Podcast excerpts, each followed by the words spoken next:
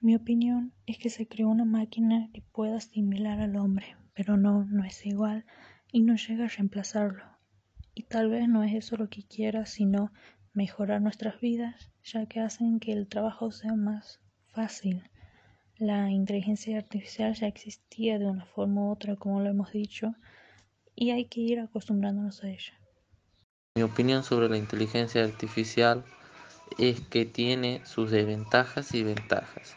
Tiene como ventaja que nos facilita con cosas difíciles que tal vez no podemos resolver, como por ejemplo de una inteligencia artificial que puede ser la Google con algún tutorial o significado que no entendemos o sabemos. Y sus desventajas pueden ser encontrar cosas que no deberíamos o en la creación de algo tecnológico encontrar una deficiencia de algún objeto como un teléfono y su batería.